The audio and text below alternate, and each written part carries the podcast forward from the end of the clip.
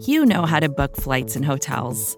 All you're missing is a tool to help you plan that unbelievable travel experience. That's why you need Viator. Book guided tours, excursions, and more in one place. There are over 300,000 travel experiences to choose from, so you can find something for everyone. And Viator offers free cancellation and 24 7 customer support for worry free travel. Download the Viator app now and use code Viator10 for 10% off your first booking in the app. Find travel experiences for you. Do more with Viator.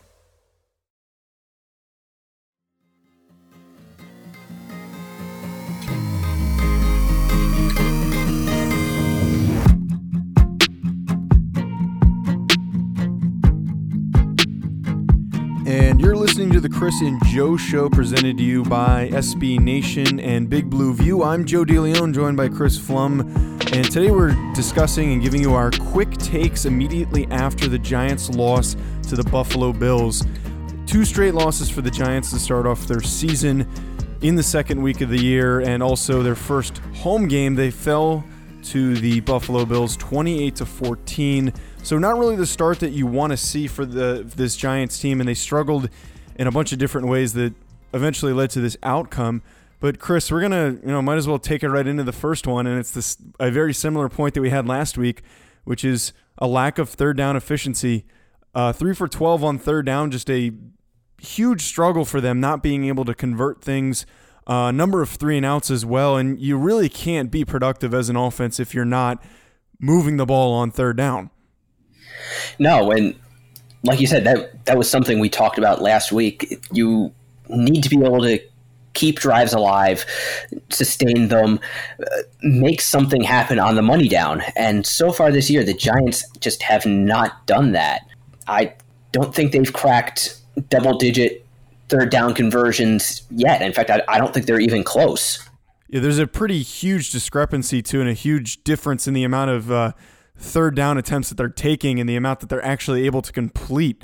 So if you're even not able to convert on third down, you would think that they would at least try to be more efficient on first and second down. But it, it seems like they were in a lot of third and long situations as well. So, Chris, what was the first take that you got from this game? The first one is that the Giants need more than just Saquon Barkley. The first game we saw Evan Engram had himself a huge a huge day, but this game, he just seemed to disappear for a pretty big stretch. At some point, I actually sent Ed Valentine a message asking if Engram got hurt, and I had just missed it somehow. Yeah, I, I completely see where you're coming from from that point. It, it, did really seem like Evan Engram wasn't there. The Bills effectively neutralized him. Uh, there weren't really any opportunities to really get him in space and find him those plays. He did have a couple catches toward the end of the game, but up until those opportunities at the very end of the game. I think he had under 10 yards receiving. So, not what you want to see from an offensive weapon that was very, very productive in week one. And it didn't really help that Cody Latimer might have potentially gone down with a concussion and uh, Sterling Shepard was not available to play, especially also no Golden Tate. So, these opportunities and weapons for Eli Manning are just continuing to diminish. Yeah, if there was one good thing we saw in the passing game, it was that TJ Jones does have a role on the field. He is a player. You know, the Giants re-signed him during the week. He didn't really get a look until just before the first half was over. Then he had a really nice 60-yard punt return. And then he finally got got some looks as a receiver in the second half and he seems to play at a different speed than a lot of the other receivers the Giants had available today. I would say one of the positive takeaways from this game, and I was and I was thinking about this, but I didn't initially include it in my final set of takes. But I think it's worth pointing out that I think that T.J. Jones really proved that he deserves to stay on this roster and stick around, um, especially with the amount of issues there's there have been at the receiver position. But looked incredible as a, a kick returner and a punt returner. So they can use him as that weapon with no Corey Coleman because of his ACL injury. But it's nice to also see him catch a touchdown too. If you need him to go out there, if you need some fresh legs here or there. TJ Jones can make those catches, he can make those plays. Maybe not be a dependable long term guy, but a very good depth piece for this Giants team. Yeah, if he winds up being your second, third receiver, that's not a bad option to have. He can play in the slot, he can play out wide, so they don't have to take him off the field or treat him like a redundant part when Shepard and Golden Tate come back. They can keep him in the offense and find ways, find places to use him. If you're looking for a bright side, there's one. I think another bright side that might have come out of this game, it's not super positive, but the Giants were able to have a relatively more effective day of feeding Saquon the ball. He had 107 yards rushing. They were willing to give him the ball 18 times. Not as many carries as you and I would really hope for, uh, and didn't really get a lot of looks in the passing game, but still they were a little bit more effective and able to lean on him despite the Buffalo Bills being very persistent in loading the box. There were very few opportunities for Saquon Barkley to run against a seven man box or less. So he was able to get some pretty big pickups, some pretty good yards in those situations, which continues to prove that this team can be very, very effective in running the ball. Uh, even if it's only those four or five yard gains that you're getting, they can be effective if needed. Yeah, and to me, that also kind of feeds back into my first point where the Giants do need more than just Saquon. He is effective. He is really good, and teams can only just hope to slow him down, not stop him. But if they're loaded, if defenses are loading the box to slow him down, the Giants' offense needs to be able to make them pay for that. And hopefully, that's someplace where you know, Shepard comes back. They can use that. They can get Engram some more looks in better situations. Hopefully, TJ Jones will be able to help with that. So, if that's a way, another way that Saquon can help the offense, so if that's another way that Saquon can help the offense, that's something they should be taking advantage of. Yeah, it's really going to be a case of them trying to get back all of their weapons because right now, other teams loading the box does present an opportunity to profit off of play action plays or um, catching them off guard by throwing more to the outside and, and stretching the field if they do decide to load the box against them. But there aren't really those opportunities because there isn't much talent at the receiver position. So just overall what we've been saying is that a, a lot of a lot more needs to be done besides Saquon Barkley making these big runs. You can only you can only do so much with with Saquon carrying most of the load.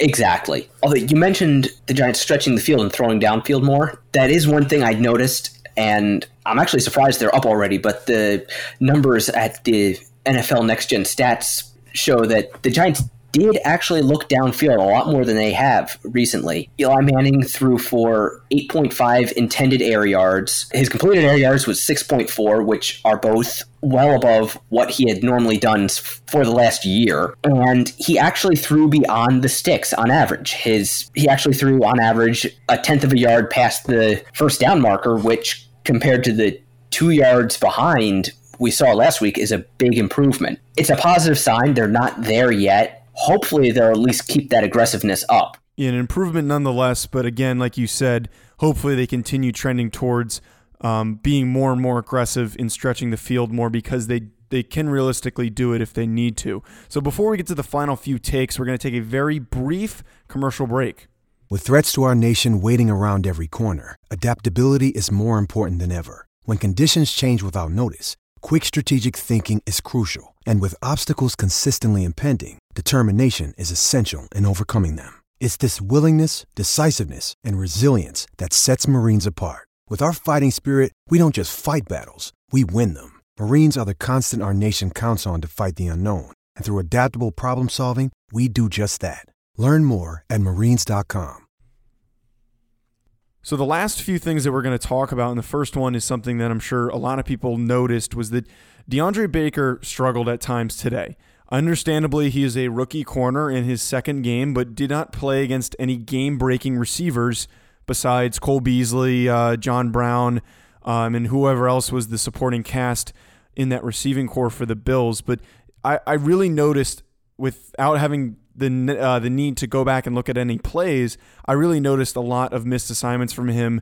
A lot of instances where he turned his back to to receivers that probably were in his zone uh, that he should have been making a play on and giving up a first down or potentially longer, and then also some missed tackles here and there. Just not a really a positive performance from Baker. The defense as a whole didn't have a great day. Again, there were some bright spots, which I think we'll get to in our final takeaway.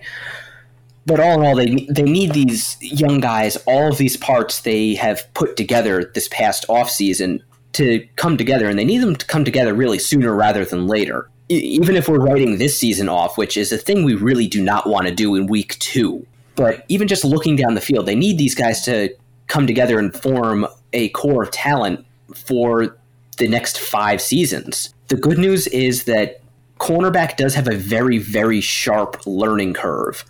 Baker struggling isn't exactly a terrible sign just yet. It's almost expected that young corners are going to come in and struggle. It's exceptionally rare that you have somebody like uh, Denzel Ward last year or Jalen Ramsey a couple years ago come in and just light the league up as a cornerback. Struggles happen. I think we should probably start to get a little bit more concerned if he gets a few games under his belt and these problems are still problems. I think one thing that it's it is important to acknowledge, and you said that there is a huge learning curve for the corner position because it's not an easy position to play in the NFL. Arguably one of the hardest in the sport. Um, I, I've noticed though that the t- it's very obvious the talent is not is is is 100 percent there. DeAndre Baker is talented enough to be a good corner in this league. It just seems like his mistakes are really just because he might not know where he needs to be at the right time, and it might be a lack of communication or just a lack of understanding at an elite level for the playbook. So he just needs to keep learning. He needs to keep developing. He needs to keep finding ways to correct the mistakes because ultimately he's going to struggle at, at times during this year. It's just a matter of how he improves and how he takes that next step. Yeah, exactly. It, these things are just almost to be expected with rookie players and hopefully he doesn't let the say hopefully he doesn't let the mistakes snowball and really just hurt his confidence going forwards. He's a confident player. He needs to be able to keep that to play corner in the NFL. Definitely need a good level of confidence to play corner, and we see that from some of the top level guys. So, Chris, what was your final point, and this is definitely worth acknowledging. The Giants had a pass rush. We saw one sack in the first half. I think there was another one that uh, happened, but the Giants accepted a penalty instead, so that didn't go down in the stat book as happening. And then they had uh, more snaps in the second half. They were getting pressure on Josh Allen, forcing him to scramble, get out of the pocket. The team wasn't capitalizing on the pressure, but at least it was there. And that is a big improvement over week one when they had one quarterback pressure the whole game. Certainly an improvement to, to say the least. It, was really good though to see that they were able to dial up some some situations where Josh Allen had to get away from his original spot. You you don't want to see what happened in week one again in week two. And it started off to look like that. It started to look exactly like what we saw in week one against the Dallas Cowboys, where there wasn't really any pressure being being created, especially on a play on the one yard line where Josh Allen had at least five seconds to find a receiver and then uh, move the ball to the 20 yard line. And I think he threw it to Cole Beasley in that situation. Um, but still, they were able to create those opportunities. And one of the instances was was a blitz that led uh, Jabril Peppers into the backfield to cause Josh Allen to not really know what he he could do, and then it resulted in a sack. So if they can keep building off of that and, and do those types of things that they did in the second half, their defense could potentially be a lot better than it was in the first three halves of play that we saw uh, so far this year. Definitely. And players like Lorenzo Carter being able to win off the edge, blitzes getting home, causing confusion, forcing quarterbacks off the spot, that is going to help. And that is going to help the secondary a lot too. You know, the Giants still need the guys in the defensive secondary to come through and capitalize on those pressures and the mistakes they absolutely will cause. But this is at least a start. Certainly a, a start for them to continue to build off on. But this this defense overall is very, very young. It's going to take some time for them to figure out their issues, specifically DeAndre Baker, specifically some of these other young pieces that have not been able to get onto the field. So it's just a really a matter of developing, growing, working out those issues, and maybe towards the end of the season, we'll see some more consistency on every single down. That's going to be it for us. Thank you for tuning in as always, but make sure you rate, uh, subscribe to wherever you're listening to us. Um, you can find us anywhere you, you can find any podcast, but also make sure you follow us on social media at Big Blue View on Twitter and at Big underscore Blue underscore View. That is going to be it from us, folks.